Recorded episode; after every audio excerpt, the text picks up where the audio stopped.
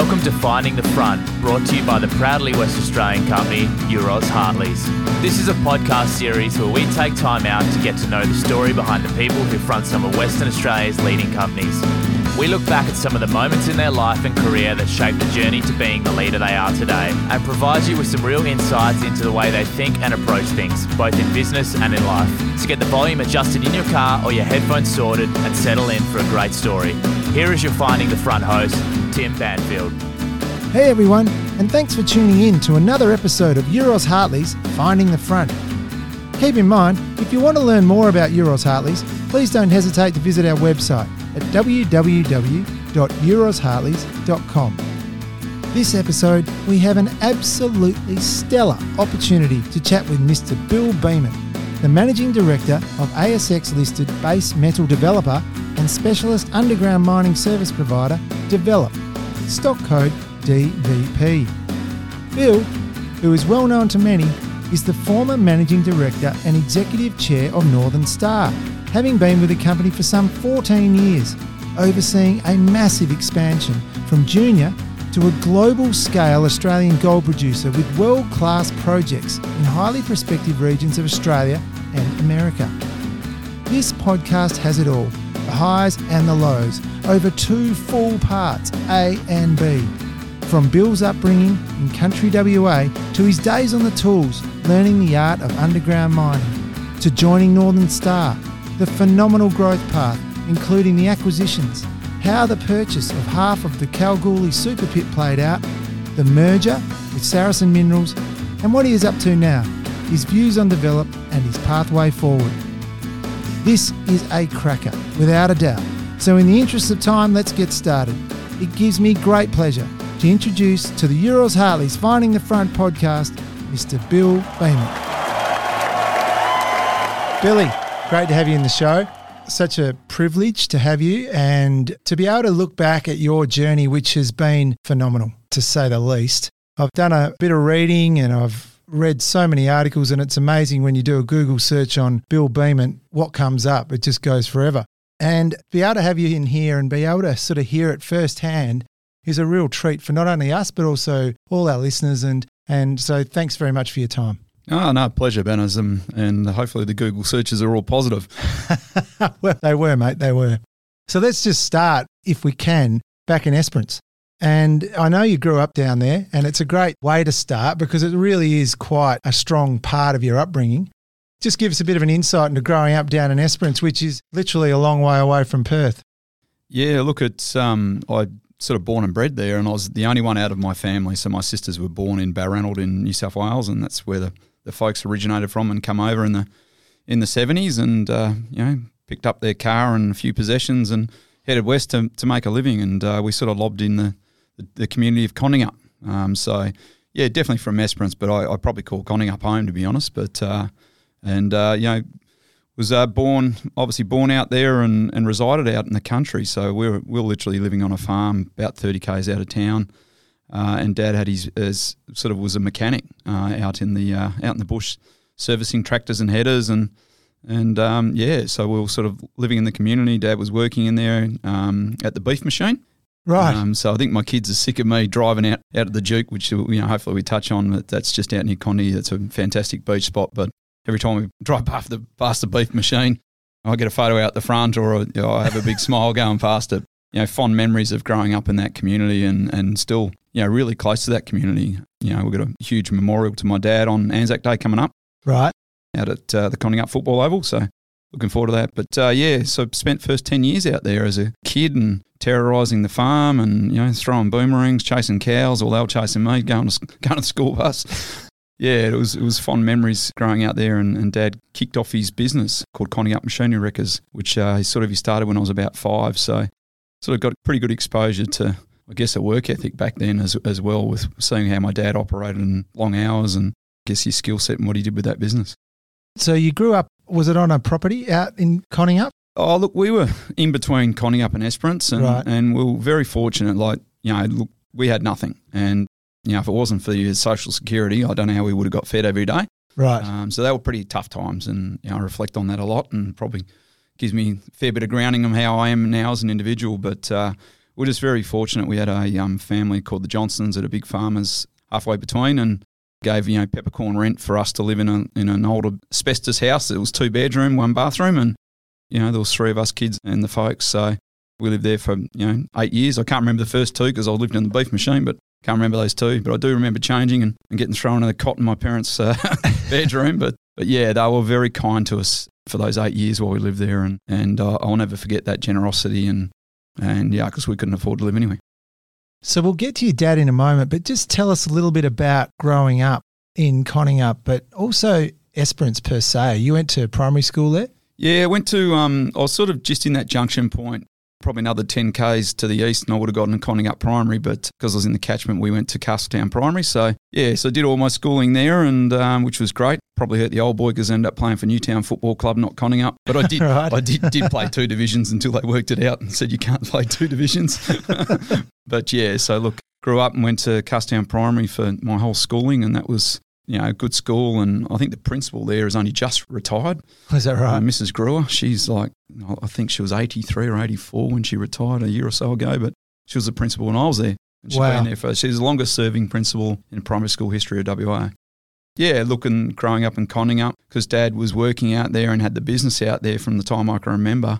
I spent the vast, you know, outside of school, really out in the bush, out in that community, weekends out, you know, with the old man and going around farms, and we did a lot of pop-ins. I'm, yep. a, I'm a pop-in type person. My, my partner doesn't, not, not, not quite the same, but you know, when you're country, you pop in, and uh, you know, and when you when you got your old man, the pop-in means a six pack of beer and yeah. and uh, catch up with mates. But you know, all those guys that were the old man's best mates and farmers out there, all their sons were same age as me, so it was like a, you know, it was a great time. I, I've really fondly loved those years of of out in that community and knocking around with all those guys and girls and yeah, you know, just being a kid out in the bushes, you know, it's it's a fantastic environment to learn from and grow up in and be around. Oh, absolutely. So your dad was a mechanic, you mentioned that, and he went on to start his own business. And I sort of gather that he really was a big influence on you to start with in terms of delivering a work ethic, but also showing the power of hard work. Could you just give us a bit of an insight into that business? It was basically a wrecking yard. So right. he'd buy you know secondhand tractors and harvesters and, and pull them to bits and, and you know clean up the parts and sell them to farmers all over Australia and, and a little bit offshore in the end as well. So very well known business, very successful business. Yeah, look, Dad left school when he was twelve. He could barely read or write, and just went out and you know didn't have the luxury of going to school like it was. You know, they were, they were on a farm out uh, east of Balranald, and that was the thing you did back in that generation. You know, you had two other brothers, and they just worked and then eventually, you know, did a mechanic apprenticeship and worked in a you know, dealership over there and, and servicing, you know, in a service station as a mechanic and come across and yeah, just like had a passion for farm machinery. That's fair to say. I, I think there's an element. I think Dad would have loved to be a farmer, but we just didn't have the money to buy the farms. Yep. And uh, you know, like that's the thing. Definitely, when I went back east and saw the farming community back in Balranald and Swan Hill and that areas, and you know, like it's intergenerational wealth and intergenerational farming, we didn't have that. Yes. So um, that was unfortunate. I think with Dad would have made an unbelievable farmer. And, and if you follow what's happening in the state of Western Australia, the richest and biggest farmers are actually out at Condingup. Uh, it's an amazing business area from the farming community, and they never have a bad harvest. They're always smiling when I see them, so that's, unu- that's unusual for farmers. I think they just had a record season just gone by, so there's a lot of new Toyotas. Actually, no, you can't even get a Toyota at the moment there's a lot of happy farmers uh, running around one, the community. One hell of a year last year, wasn't it? Oh, amazing, yeah. amazing prices and yields. Yeah, so look, Dad created that business um, out there and you know built the shed. He hand built his own shed workshop, which is you know I was only four or five, so you know I threw a few. I, can claim I threw a few spanners, but but um, maybe I, I, was just running around kicking a football. But but yeah, that was you know it's exciting time and a, and a great community, and, and they backed my dad as well. The community. That's the other thing is you know, I think when we moved into the business in the into, into Condingup, there was only three houses in the town. There's a number of houses now. I think there's probably 150 or 200 houses there now. But yeah, there was only three when we moved in there. And, and it's one of the best pubs in the WA too. It's my favourite pub, the Condi Tav. Right. Mr. Forrest was just there the other day trying to sell his uh, FFI stuff. But uh, yeah, fantastic pub and well patronised. So, with growing up in that community, sport clearly played a pretty big role. You enjoyed your footy, cricket, growing up, or was it just football? Oh, come definitely footy. It's uh, well back in Esperance, I, I got right into tennis, and was, that was Okay, my, that tennis. was my main Yep. sport. But tennis was on the same time as cricket, so you couldn't do both. Hence why I played a lot of indoor cricket and only gave it up a couple of years ago. But nah, footy was huge, and you know, being in a small community, Condingup had its own team back then, and, and my dad was a huge advocate of that. He was a major sponsor for a long time, and you know, built stuff there, and you know, was was a real stalwart of the club financially and and patronised wise. And I think he might have called the siren once or twice as well, maybe a little bit earlier for Right. a point in front, but that wouldn't be like the old boy. But um, but no, it was footy's huge, was huge there, and, and still is, and uh, and it was something that brought the whole community together, and you know, everyone's you know their sons played it all, and you know, everyone was playing you know, league that probably should have been in Resi because Resi's because we didn't have the numbers. Yep, yep. Um, you know, like I say, I, I played the under 12s there when I was playing uh, sort of 12 reserves for Newtown. So um, just to make up the numbers, and well, sort of hopefully I didn't make up the numbers, but uh, you know what I mean. Yeah, So sure. Yeah. It was one of those one we had some old man Fegert, he was still playing resis at the age of 50 something. So, you know, it was that type of comp from Condingup. So we didn't we didn't really mini, win many games, but we um, definitely were the, probably the most vibrant club out of out of the lot. Sounds like a great time. Yeah, it was. It's it was good terrorising the, the community around there, and uh, yeah, there's a lot of fun nights there. I, I saw my dad and his friends, and all, all myself and all, all our young kids, and, and as you grow up as well, you still go back there, and looking forward to going back on Anzac Day for the Anzac Day clash.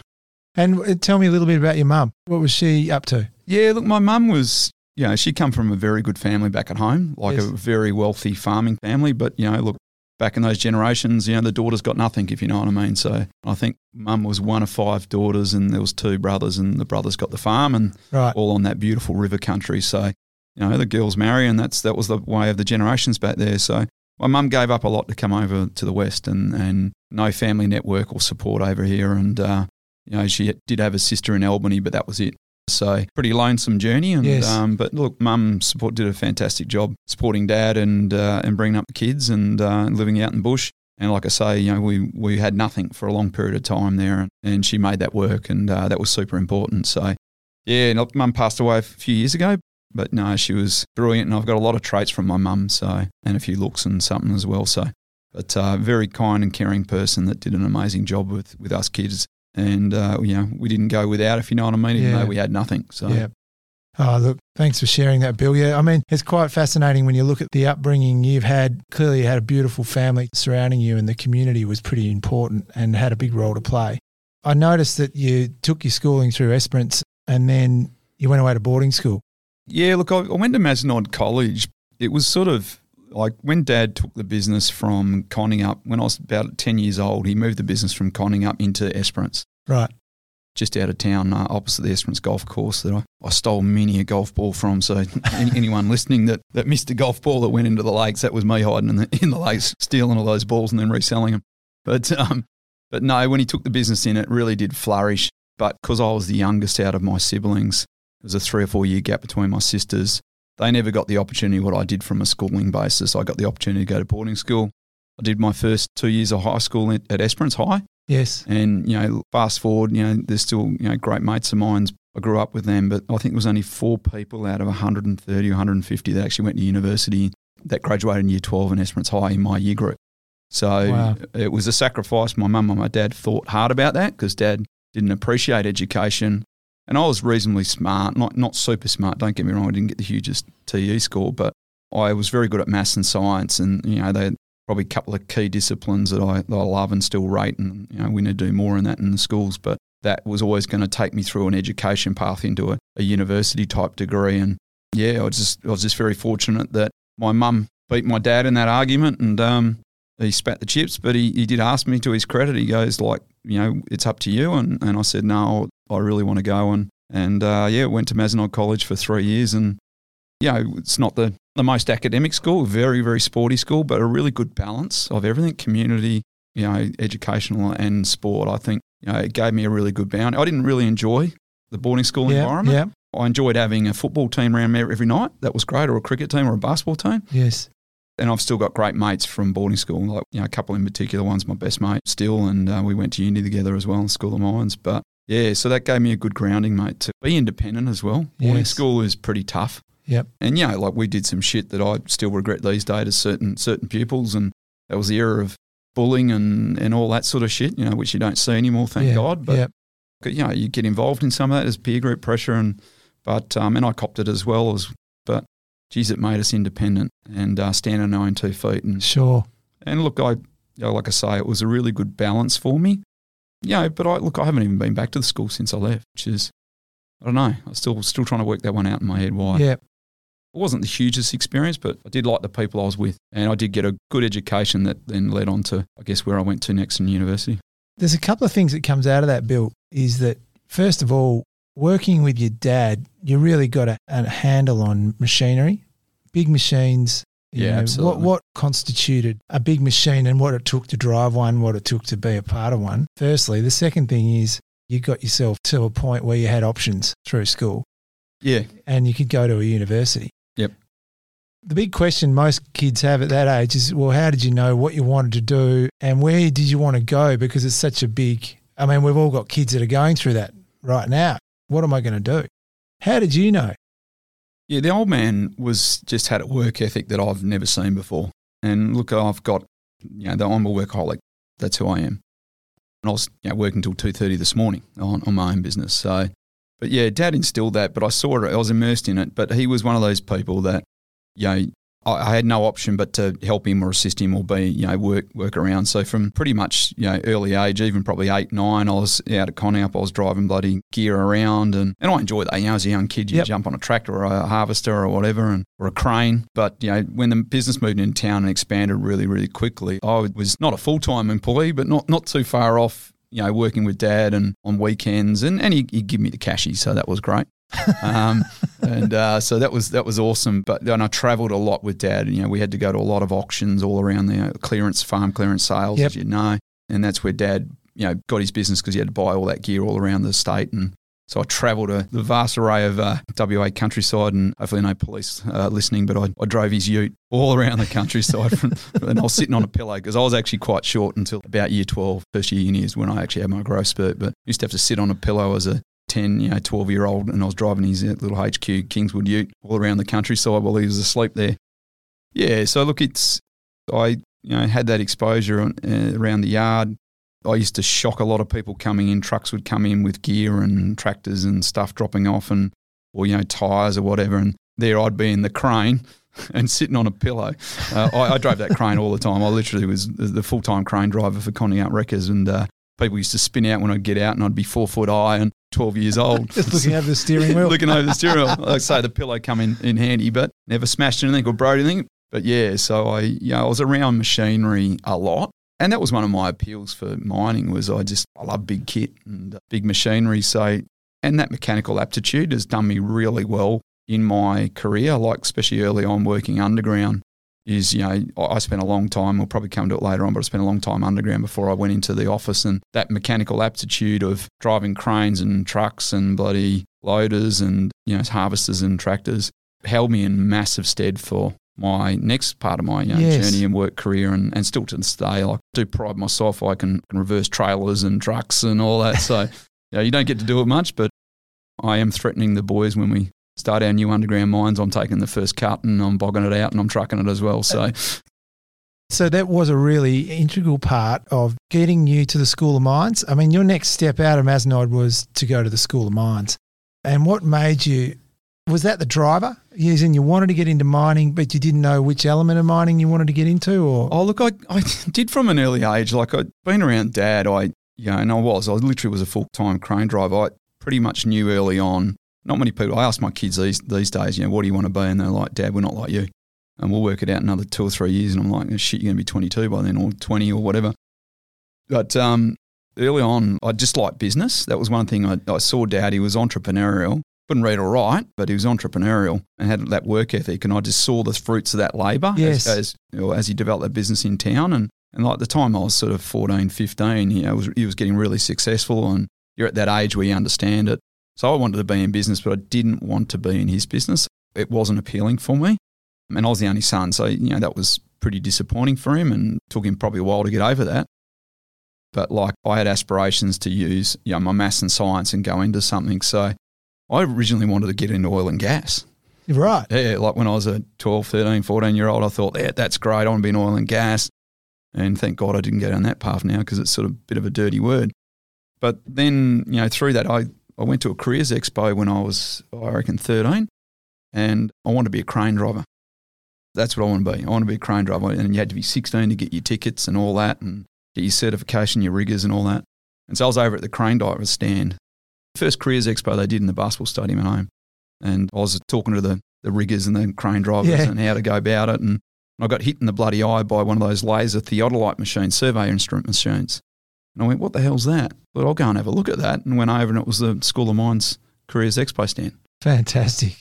Yeah, so like I just started talking and they were explaining and you know stuff mining and surveying and all that, and I was like, this is really cool, and it's all maths and science. So yeah, from that point at thirteen, I wanted to be a mine surveyor, which you know looking back, sorry to any surveyors out there. Glad I didn't go that path. I actually ended up changing in the end. In year 12, I changed my um, preference from mine surveying to mine engineering Right. you know, the rest is history from that. Predominantly mining engineers, you know, manage mining companies or managing operations Yes. and they're sort of top dogs. And I'm glad I went down that path. But yeah, definitely the School of Mines was an amazing sort of event, you know, just sliding door moment, Wow. sliding door moment. And and so let's go on to the School of Mines. It's a, a celebrated institution. Your alumni, when you talk about mining, is quite prestigious when you look in the lights of the guys that you hear have been through the School of Mines. Raleigh Finlayson, Ken Brinsden, David Flanagan, Shane McLeay, just to name a few. Tell me a little bit about what you saw within the School of Mines. What sets it apart? And talk about your journey through there. Yeah, well, well first of all, Rel is a mining surveyor. so uh, he did all right, actually. So I shouldn't bag surveyors, but um, yeah, he did fantastic. And, and uh, you know, so we all know what Rel's achieving and going on to achieve. But look, I, I think like any great institution, there comes a, there's a history and a culture that's been, you know, evolved and lived and breathed and nurtured and, and cared for over a number of journeys. And I think when I got to the School of Mines, it was probably 90 years old or whatever it was. And so that tradition, and that culture was well ingrained and, and it brought through a lot of people in, in industry that, that you knew of or you're working for or whatever. And, you know, there's a lot of industry legends and they retire and then there's new industry legends. And it's got a fantastic culture. And, and also, because it's based in Kalgoorlie, you had the element where you just knew everyone and you're in the community, you're immersed in it. You're literally eating, sleeping, shitting, and partying with everyone in that university, Yep. to be quite frank. And you form lifelong relationships there and you can't escape. It's not like Perth where you go to Curtin Uni and you caught a bus or an Uber or whatever to get there or parked. I mean, you come from all different suburbs, you know, like basically Kalgoorlie's one suburb. Yes. So you're playing sport with everyone. You go to the pub, same pub, same nightclub, same cafe, and obviously at uni you're all together. So just that interaction is just an amazing ecosystem that just yeah, it was just fantastic to be involved in. And like I say, I've got lifelong friends that are still my lifelong friends from there. And there's a lot of unwritten rules about the institution. You know, I'll take a call from any Wasm graduate anywhere around the world, don't even know who, who they are. It's just a code of ethics we operate in. But it was just a great tradition. And, you know, I wasn't the smartest person coming through, but, you know, the lecturers were also in that fold as well. Like, you know, I, I broke my um, ankle and had bloody 13 screws, four plates, and three operations, dodging preseason football on my motorbike. And, uh, you know, I spent six months off, but, you know, the lecturers knew that I probably had a little bit of sparkle and, and a bit of go about me. And, you know, I literally got passed on a few subjects I probably shouldn't have. But they knew it as well. They just knew who to look after and, and what to do and how to nurture people through. So it was just an, an amazing organisation, which obviously I'm extremely passionate about. And Yes. It's the fabric of the mining industry when you really look at it. Yes. Um, I think we've got 40% of industry's graduates nationwide on engineering and, and metallurgy and geology and surveying. So it's a powerhouse. Oh, It sure is. Absolutely. And when you came out of there, Bill, you came out of there with a, an honours in engineering and mining. Yeah, don't know how. Well, that's, that's pretty outstanding. Yeah, don't don't quote the, the class of the honours, but uh, I think I did shock. I literally did on the graduation. I, I shocked everyone that I had the because you, you can't miss it. You got the robe and you got the different stripe. Yeah. And look, I took five years to do a four year degree, by the way. Yeah, and look, there's reasons why I, I didn't have the mass to get in, and I failed English in year twelve. So I had to do bridging courses in my first year uni, and that push you back, and you can't do certain subjects. So that's my side of the story. But um, but my last year, someone had to run the pub Right. Okay.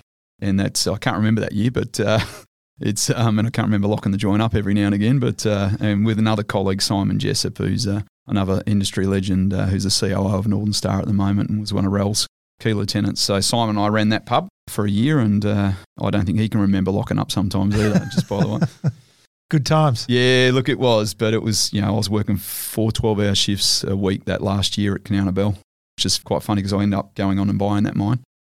But uh, yeah, so it's, uh, and I had to run the pub, play, I was playing rugby then. Yeah, it was a, it was a good last year, but when I rocked up to graduation with, with the, you know, because I was five years, it was a year below. Um, that was one of the biggest years that graduated in mining engineering. I think they were literally shocked that I got honors. Which, you know, like it's it's like anything in universities. I think we use five percent of that degree, but there's the unwritten stuff you can't put in a degree. It's like working with people, you know, cheating on exams, all that sort of stuff. How to get away with it, how to store stuff in your calculator. But um, nah, seriously, like you know, working with people and those team environments. We're always doing mentoring, sorry, tutoring groups together. You know, we're doing assignments together, and you know, we all had our little groups. Bonded. Yeah, like I live with the same four guys. I live with Simon Jessop, Chris Bray, Shane McLeay, and myself. You know, oh, sorry, not Shane. Shane we did one year, but another guy, Scott Boyle. So we lived together four or five years, and and Shane for a couple as well. So. Yeah, you just form those relationships, and each house had the same sort of setup, and then we'd all go to that house and study and play around and have a bit of fun. But uh, But as you say, it's produced a phenomenal network. it, it's an amazing alumni that's come out of that. And, you know, this is from, you know, the Barry Pattersons, the Peter Bartletts of the world, and, you know, all these people that have come through the system and, you know, the who's who of the mining industry that really built all, you know, all that infrastructure, all those companies. Western Mining was stacked full of it. There was a breeding ground. And all the mining services companies, a lot of them come out of the, the stable of the School of Mines and alumni. So it's, it's an amazing, amazing sort of um, story of maybe one day they'll write a bit of a book about who's who's come out and then what they've done. But uh, yeah, it's extraordinary. And, Yeah. and it's just an unbelievable network. And it just sort of it gave you the building blocks to then go into the field. And uh, and uh, that's something that uh, we just got to keep nurturing that. You know, Curtin are doing a fantastic job as custodians of that, that institution, and it's got the recognition it needs because we did have a few bites there 10, or- 10 or 15 years ago Right. to try and keep it in Kalgoorlie. So, you know, that's long past and it's a great relationship there now. So, again, we just got to get more kids to get into study those disciplines because, you know, mining now is coming sexy with, you know, these future facing metals. And uh, so we're going to need the youngest and brightest of, of the communities to come in and mine and help the world transition. Bill, from there, I think it's a really good point to make that when you embarked on your career, and this is where we get into the guts of it now in terms of you've come out of the School of Mines, and it seemed to be to me a deliberate pathway that you had in mind as to how you wanted to go about your career.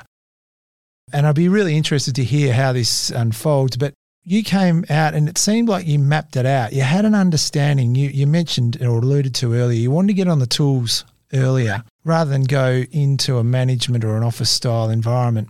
You started out on the tools. And so, was that part of just a whole raft of decisions you thought you would have had to make to get to where you wanted to go? Yeah, look, absolutely. I've always had a career pathway in mind. And I definitely get to forks in the road where you've got to make a decision to go one way or the other. And I always take counsel when I get into those situations. But it's fair to say I've mapped out my career along the way. There's, there's always optimizations and stuff like that or opportunities, but I don't do anything erratic. I, I stick to the game plan. And, and so I've always had a view of where I want to ultimately be. And I'm really only stepping into that role now, to be honest. As stupid as it sounds, I'm now doing what I've always wanted to do. And we'll come to that a bit later. But going back, I looked at, you know, I'm a practical person. I'm not handy with my hands. I'm not going, I can't go and do a lathe and make a chair or something like that. But I can fix shit on a car and stuff like that. I know how to service it and change, you know, change X, Y, Z. That's, you know, brought up with that obviously from dad's background. But I just looked at mining and thought, well, I'm a mining engineer. I'm ultimately going to end up being the general manager of a mine site. That was the goal. Underground Yes. manager and then general manager.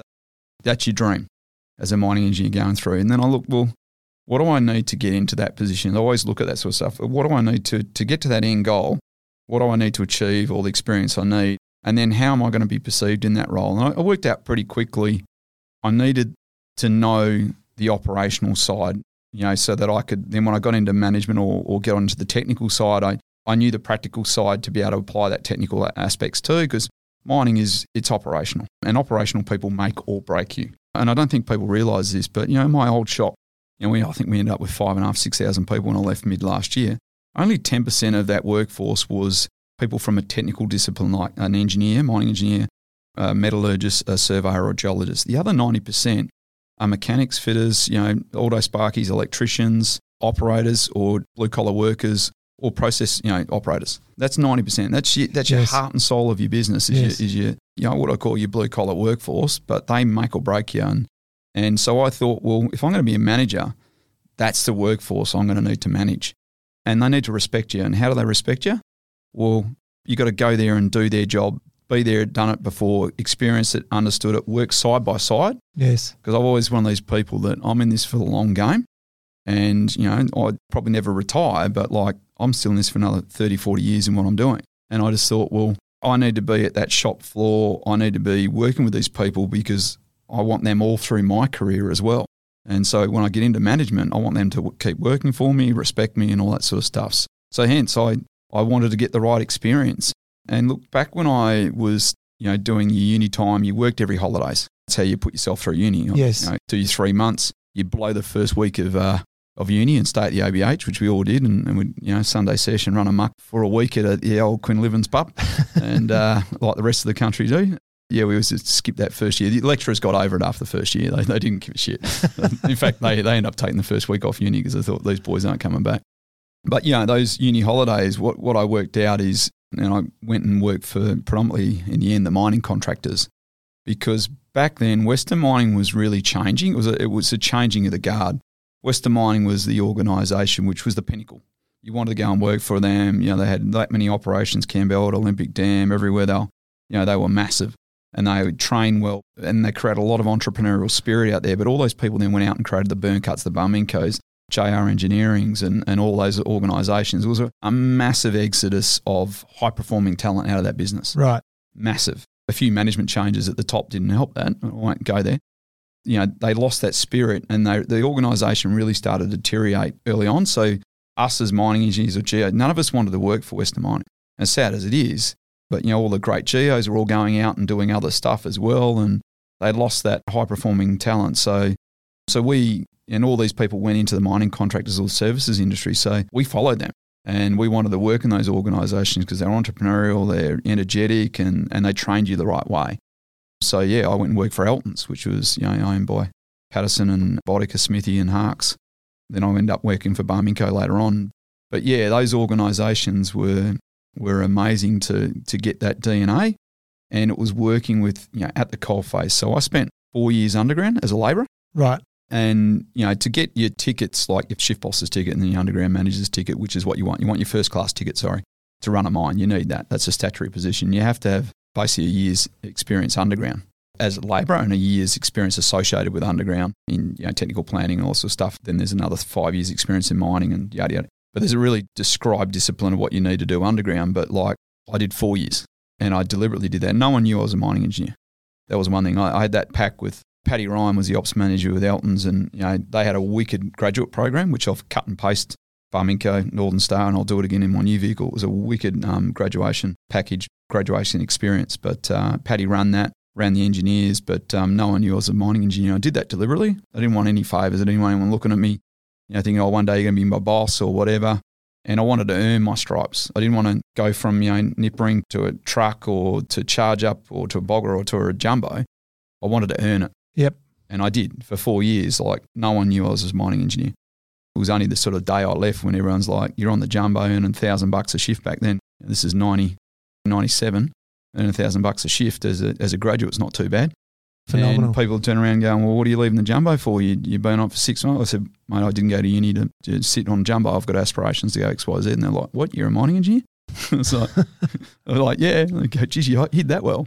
It's one of those things where that grounding of that blue collar, they're all people still working for me now or, or I've worked with in the past or coming to join me. There's, this is, these are the underground operators still out in the field that, you know, they're, they're the blood, sweat and tears type people that, you know, will walk over hot coals for you because you, you did the same for them back at the coal face. And then when you got into, into the management roles, you, you nurtured them. Such established relationships. Yeah, it's mining is all about relationships. Yep. yep. And so, I mean, you mentioned you went to Barminco. You were there for around eight years. You ended up at about 24. You were overseeing 150 miners. So you clearly graduated through the ranks quite quickly. Yeah, look, absolutely. I was with Eltin's. I you got to be 23. I think it's 23 to do shift bossing because underground shift bossing is the pinnacle of that blue collar worker type stuff. And I did end up doing a year of underground shift bossing out of those four years. But I had to go to Northern Territory because I was 22.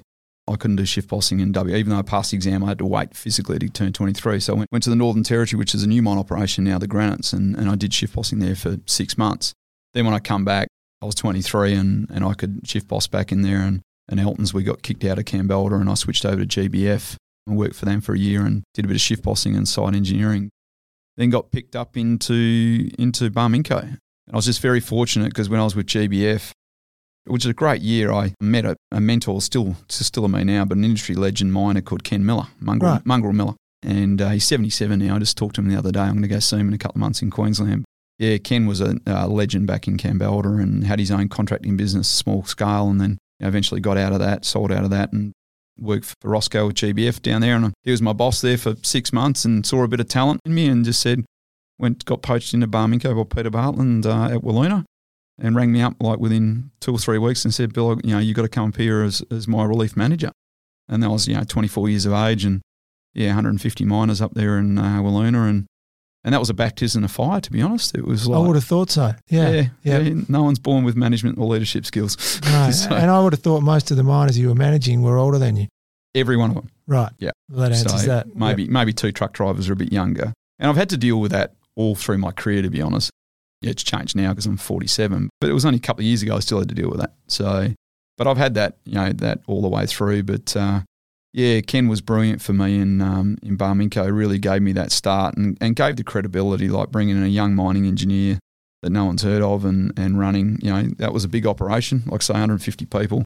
Yeah, as relief manager, so we're on a sort of nine and five roster, and so five days I'm left by myself, and and yeah, you you learn how to. You know, there's a lot of things I, I literally stuffed up on and, and that sort of stuff, but you learn from that. And that was a real learning curve of how to talk to large scale workforces and in particular blue collar workers, how to make them respond and uh, and work for you. And and it didn't take long actually. And again, you know, I, there was people in in there that I'd worked with before, which at the coalface. Lucky I did those four years because there was operators at Wiluna. They go, oh, how you going, Bill? And yeah. You know, and they could vouch for you. So you know, you get on, Yeah. you know, because you know, as soon as they they leave the muster room and go underground, they're like, who's that young pup? You know, blah blah. blah. But to my defence, these guys come in pretty quickly. Said, no, no, I've worked with Bill for for a long time, you know, for years, and he, he's got a bit of talent. He'll be right. Give him a break. Let him have a crack at this. So, Bill, once you've been past this, almost say, whilst it's not an apprenticeship, it really is an apprenticeship to start and get you into where you ended up. At this stage, you could fairly well accurately call yourself an underground specialist at that point. And you decided, well, it's time to make the move and enter Northern Star. Yeah, well, look, I spent eight and a half years with Barminco, and, and, and by the end of that, you know, I was running all their West Australian operations and 1,000, 1,200 people under me in 12 mine sites, and a lot of those mines are still going today. So, yeah, like in the end, you know, running those large scale teams and equipment and contracts and clients, it's fair to say we saw the good, the bad, and the ugly. And, and Barminco was a fantastic company to work for. You know, Peter owned it, very entrepreneurial and cutting edge. And, you know, like us and, and Byrnecut were the two best underground mining contractors. So, yeah, look, that gave me a, an unbelievable grounding. But again, I had the same the same sort of thing as, as and there was a there was a step in between Northern Star. I did leave Barminco and go and set up my own contracting business. Right. So I, I did that with a couple of colleagues. We went up in Northern Territory. So, and again, it was one of those ones I, sort of, the entrepreneurial come out of me because my dad said to me as a kid, he said, look, it took him a long time to, to start his business. Don't get me wrong, he was like 40 or something when he started it. But he said, you know, if you can, never work for someone. Like, you know, don't be a PAYG employee, Bill. He's like, I, you know, spent half his life doing that. And he goes, you've got to ultimately do that and work for yourself. That's where you should be. And literally, I'm even though I'm a public listed company now, I'm yeah, I'm like a massive shareholder in it, much, much, much bigger than Northern Star. And so I do feel like I'm I'm working for myself again, which is super important. Otherwise, I wouldn't be there. Yes. But so look, you know, I went and set up my own underground contracting business. It was that was a really good learning curve. It was massive. Like we started off from scratch. We had nothing, no systems. You know, we had no money. I sold a house to fund it. We managed to scrounge, you know, our Westpac Bank. I don't know how they did it. Gave us a line of credit, and uh, and you know, we had a client that wanted us. You know, really pulled us out of the old old organisation of Barminco to set us up and gave us a kickstart. You know, everyone needs a kickstart in life, Yes. and they definitely gave us a kickstart. Um, look, it was one of those ones made the first mill at 33 and lost it at 34. but um, and and that was an amazing journey. Like it, you know, like they had open pit and underground operations, and look, the open pit operations pretty much sent them broke, and a couple of bad management decisions on their behalf. But look, you know, they owed us a lot of money, but you know that was you know to our credit, we paid everyone back, all employees' entitlements, every supplier. You know, we paid back. Any anyone associated with that business, we paid back. Even the people that supplied us some equipment that we had to you know refurb and Yep. get it back to condition. It took me about eighteen months, two years to pay that final payment back because we owed the ATO money, everything. You know, like we walked away with our shirts on our back. But most importantly is we paid everyone out and, and that person I took two years to pay out is my, my partner's uncle. So Oh. thank God I did that.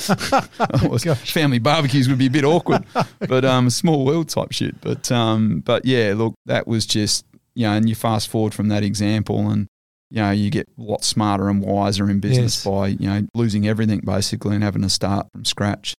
And that was a, a great example. So we did that for about eighteen months, two years, and and uh, you know, it was it was a fantastic business. But when you don't get paid at the end of the day, it's not. No.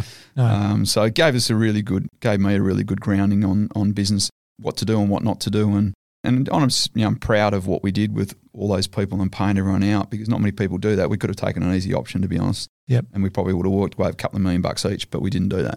You know, and it's not thank God, but it's that's just our it's our DNA is you know it hurt, but you know fast forward years later, people go yeah, well I'm going to come work for you, Bill, because you you did, the, right thing. Yep. And um, yeah, so look, like even stepping out of Barminco, people were like, you know, why are you doing that? You know, you're on, you know, you're three IC. They want you to, you know, like the succession plan ultimately was, you know, me to be MD of that business in due course. And I just said to people, I, I, I want to do stuff myself. But I, again, I came back to, I, I didn't do mining engineering to be a mining contractor. That was not the goal. Ultimately, mining engineers are end up in the mine ownership side of things. And, and I said, I've done it, this journey, because again, I wanted all that skill set for when I did get into mine ownership, because you quite often see mine owners that literally stuff up their operations because they don't know how to mine. Yes. And uh, I just never wanted to be one of those mine owners eventually that didn't have that DNA. So, yeah, that was a critical, that was half my career was mining contracting. And talk about it later, but I'm getting back into it. It's Yep, part of my yep. business model and I love it and I'm super passionate about it. But you look at mining engineers that go through that mining contracting system and then go into into operational lines of management, they are very successful. And, and you know, like Stu Tonkin's one of those guys. Luke Creagh is the ex COO of Northern Star, the current COO of Northern Star. Simon Jessop had a big grounding in, in Byrnecut. You can go across industry, and guys like Shane McLeay has got a consultant business now, but had a good grounding in contracting. So those people that have come through those disciplines, they you know they really do go on and be very very solid mine, mine owners. And I wanted to be one of those people. Once that mining services business had been wound up and, and sorted, that was when Northern Star came online. Yes, yeah, And that was the difficult times. The opportunity came up. How did you find the company? It found me basically when our client was going broke.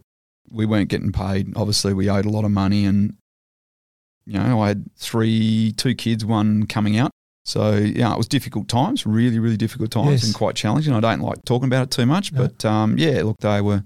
Um, you know, you didn't know where the next meal was going to come from, and you know, not being drastic about it, but No. it was it was pretty difficult. Like when That was reality. yeah, it was Yeah. reality. So you know, I I had to you know do consultancy work, and you know, look, when you come out of you know three IC of a large organisation, running a heap of people and getting paid a fortune, you know, to, to drop back you know ten levels in your career type thing. Not saying about that consultants, but like it was, yeah, that was hard, and and there was some people that gave me work that, um, yeah, I'll never forget. Yeah, yeah. Some real, some people really stood in your corner. Yeah, yeah. yeah. And they didn't have to. So, you know, it's just, you look back and you go, shit. And, uh, you know, I've replicated that favour, favour a number of times with different people in industry that have had those tough journeys. Yeah, And, yeah, um, yeah. Yeah. So, Oh, good on you, Bill. Thanks for sharing it.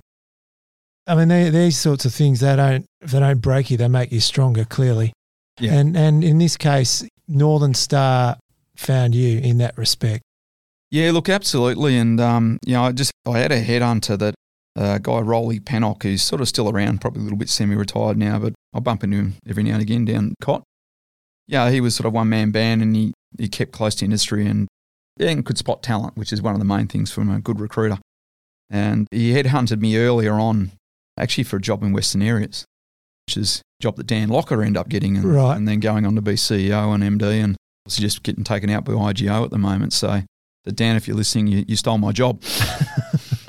but look, uh, yeah, look, he had, um, but it wasn't the right time. I when I was, and this was back in Barminco before I left. I just employed at that stage about 20 senior management people into Barminco, and they're all on north of 200 grand packages. And you know, Stu Tonkin was one, Luke Creagh as well, and then multiple others. And it was one of those ones I literally just employed them. And the last thing you can do as a manager is you employ key people that you've worked with in the past, you want in there, and, and all of a sudden you say, "See you later, I'm out of here." Can't do Like, it. they'll Yeah. never ever work for you again. So I was forced to hang around, and I did. I gave up a you know an opportunity. I'm not saying I would have got it. I got down to the final two, but I pulled out at the last minute. I just said, look, I can't do it. Yep. Otherwise, you know, it, I just don't feel right. Yep. And you know, these people have come on board to work for the organisation and work with me in that opportunity, and like I just don't feel right. Can't do it. So I pulled out.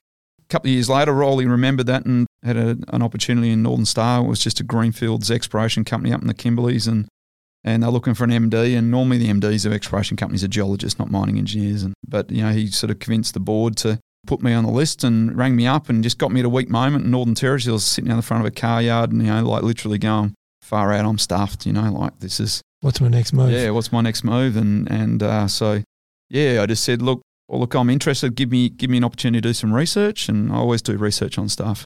And I had a look at the company, and you know, there was a couple of appealing things like the 25% shareholder was Jubilee Mines with Kerry Harmanis, and he was flying back then with Cosmos, you know, big, big company making heaps of money. And, you know, he was a big shareholder and they were a big shareholder of us. So I knew, I knew one thing, I was going to get paid, yeah. which is very important. Yeah. And that was pretty important back then. Particularly point, yeah. But I did want to get into mine ownership side of things. So I just, and I did have aspirations to go into the corporate arena.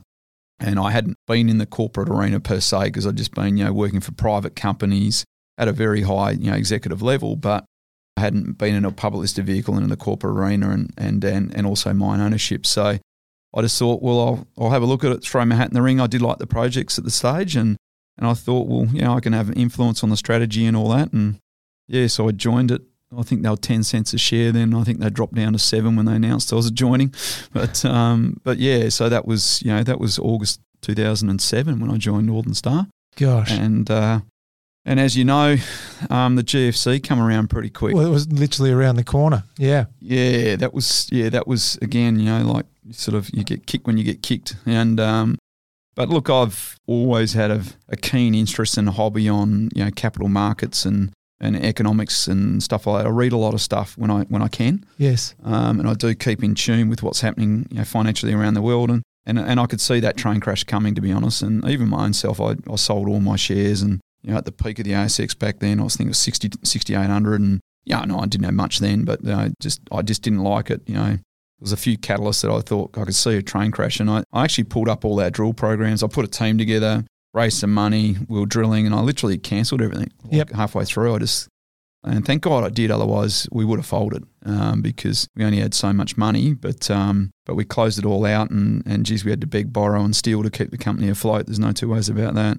You know, it's, it's a bit of folklore, but you know, the only asset we had when we closed the doors was a little exploration on. It was called a complex, but it was just a tin shed and a transportable up at Halls Creek, and uh, managed to sell it for three hundred and thirty grand on vendor payment terms. It took about eighteen months, two years to pay. Gosh. But um, but uh, yeah, no real estate agent would go out and touch it. So I literally just put a sign on the IGA bloody notice board that it was for sale, and someone driving past in the region saw it and rang me up. Thank God. But uh, you know, we took directors' loans. We weren't getting paid, and you know, I was on. I think I was on half pay or no pay, and and we're just accruing debts, and you know, all your entitlements were accrued, and yeah, it was. You know, they were tough times. Any any director, you know, didn't want to look each other in the eye because you know you probably would have had to you know call someone in to to sort of wrap it up. Yep. Yep. And um, to to the credit of my past chairman Chris Rowe and you know directors like Peter Langworthy and and others, you know, like they put their hand in their pocket and lent some money and yeah, and you know they were difficult times and I was consultancy as well part time because I just couldn't put food on the table. So Yes. they were uh, amazing times. They're good characters, but there was a journey at two seven to two ten in Northern Star where it went through a lot, even though we didn't achieve a lot. But I really had a what I call an apprenticeship as an MD. Yes. I literally got a three year, four year, you know, three year apprenticeship corporately. Yep. You know, when you have to hold tenements when you got no money, and there's tricks to that. That's why the Mark Creasy's are one of the richest guys in the state because he had half the state pegged and still does. And he's been able to hold those tenants for a long period of time. So you learn all those tricks off those guys. The Stan McDonald's, who was a big shareholder of Northern Star back then, who, you know, had the other half of the state pegged and was Giralia and got bought out by Atlas, Atlas Iron. But, you know, those guys, you know, you learn off them and, and beg, borrow, steal and, and maintain. So actually, I had lunch with Stan when we were really tipping on the edge and, you know, Stan never pays for lunch. Right. Right. And I'm like, fuck, how am I going to pay for this lunch? I've got no money. The company's got no money. Shit. I hope the credit card doesn't bounce. But um, I just remember at the end of the lunch, he just goes, Bill, I know, I know where you're at. I know what you're in. But he goes, just try and keep the company afloat. Just try and try and salvage something for shareholders. Yep. And um, and that's that comment's never never lost me. You know, there's you, and it just also you you reflect on those comments later on is when you run a publicity company, it's about shareholders Yep. And um, and that's a, a sort of a little snippet of something that's ingrained in me of what Stan said is just salvage something, keep something for shareholders, keep it afloat. Yep.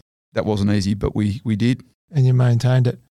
So, Billy, it was a fast track from then in terms of the way you handled Northern Star and the acquisitions that, that followed.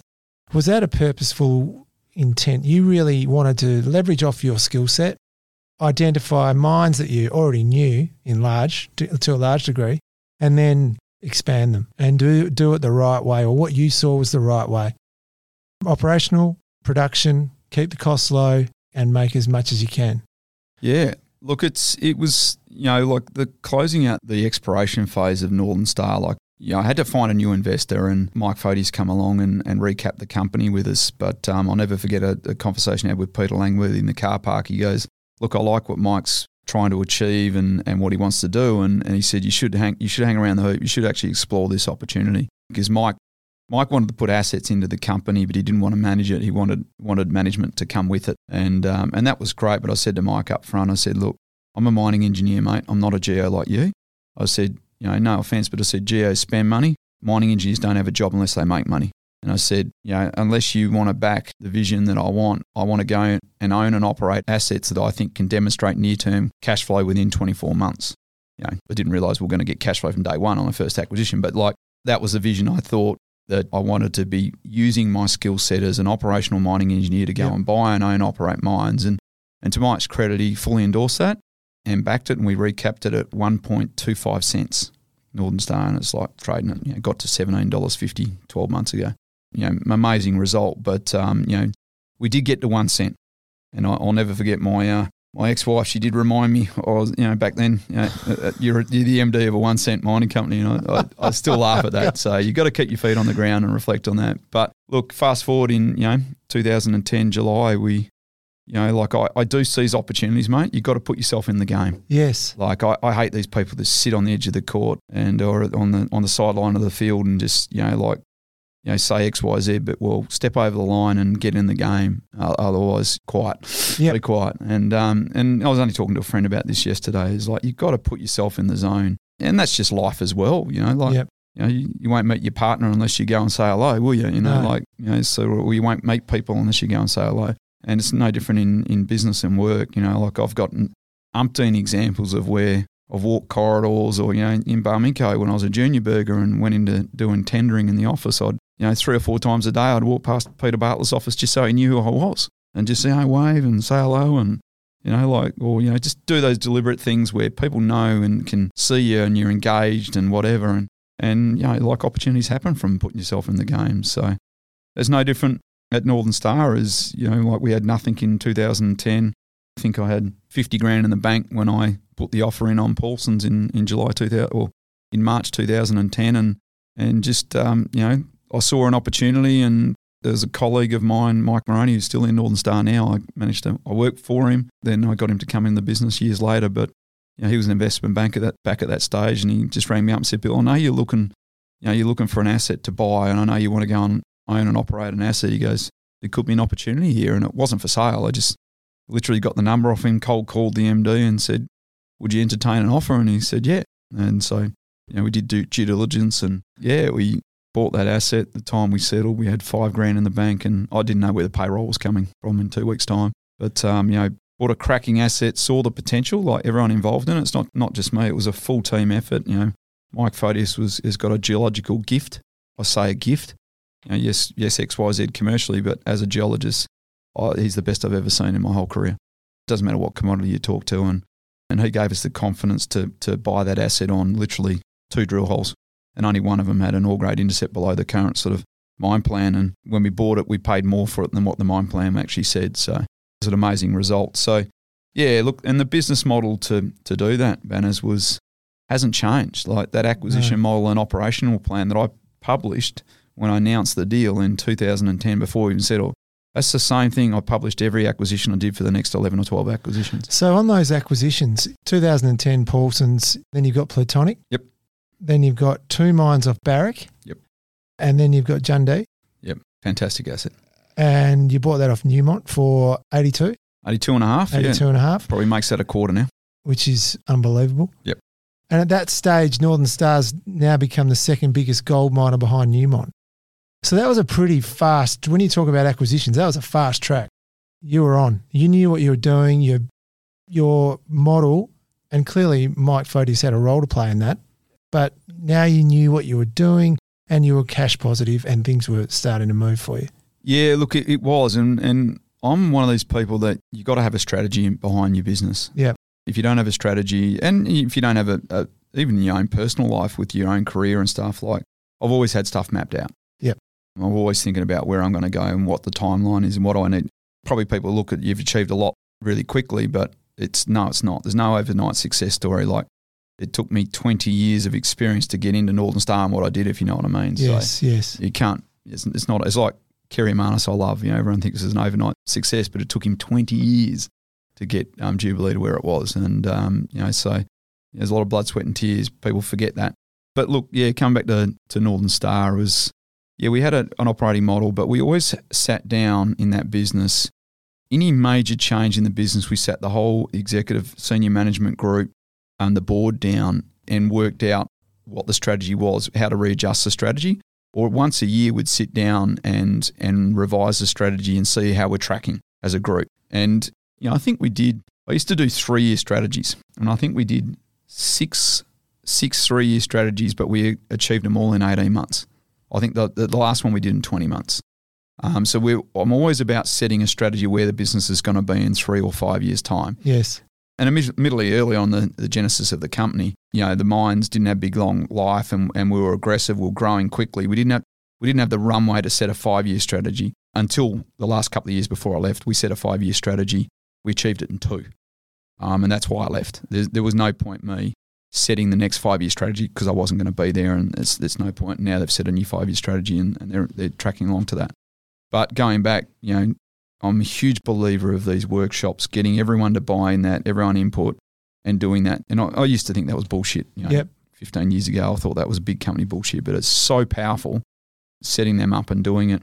So, you know, we, we had a strategy to, to build the business and, and we went through that. You do have to upskill workforces and, and talent and um, I'm a huge promoter of of internal. I very rarely inject talent in. It's only if if if I need to at, at the last resort. So I, organic. Yeah, I'm a massive fan, and we were you know Northern Star was one of the biggest trainers of apprentices, graduates, operators in the industry by far. I've always been like that. It was the same in Barminco. Is, you, is your best employees are the ones you've already got that you train. But there's times where you have to inject it. I remember you know, I remember losing uh, the Yilgarn South assets that they were the first assets Barrick put on the chopping board back in 2013, and we come second. And, and I still think we had a better deal. And, and history says we did have a better deal, but they chose the security of Goldfields to sell those assets. And I had a certain management team around then that just didn't give me that extra push, you know, like yeah. that extra, that last 10 minutes of, you know, fourth quarter where you need your captain just to, you know, or your teammates just to pick you up and step and up. Step up. Yep. I just didn't have that. Yeah, I was, that was you know, I cried in my lunchbox a bit when I lost them and because they were cracking assets and they still are. That made me to get more hungrier and, and, and I upgraded my management team. That's when I brought in the likes of Stu Tonkin and, and others into the business. and uh, Who could clearly execute. Yeah, and, Yeah. and get, get that bandwidth and that grunt behind you. And yeah, but the industry crapped itself. It was like Chicken Little when we bought these mines because late 13 through 14, we were buying a mine a month. And like we went from 200 employees to 2,000 in six months. and everyone in industry was like, you know, Chicken Little, Sky, you know, Bill's taking on too much.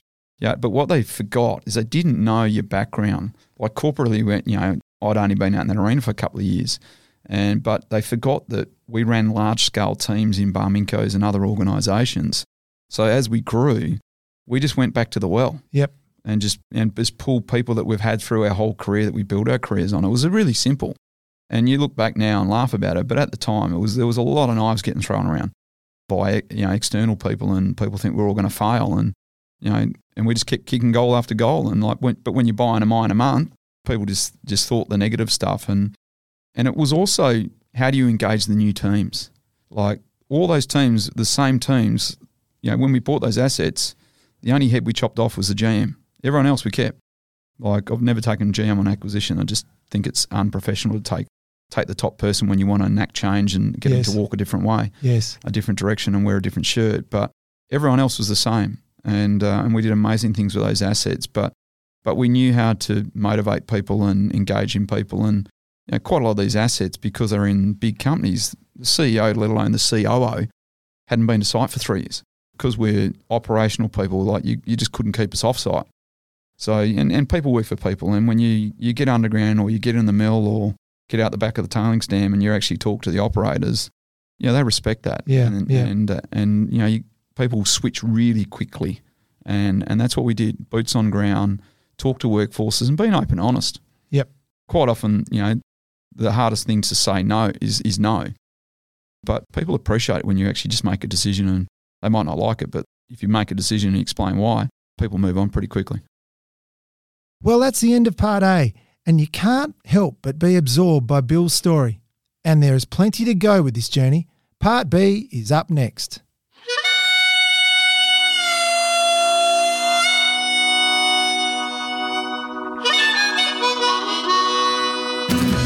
Thanks for listening to this episode of Finding the Front, brought to you by the proudly West Australian wealth management and diversified financial services company, Euroz Hartleys.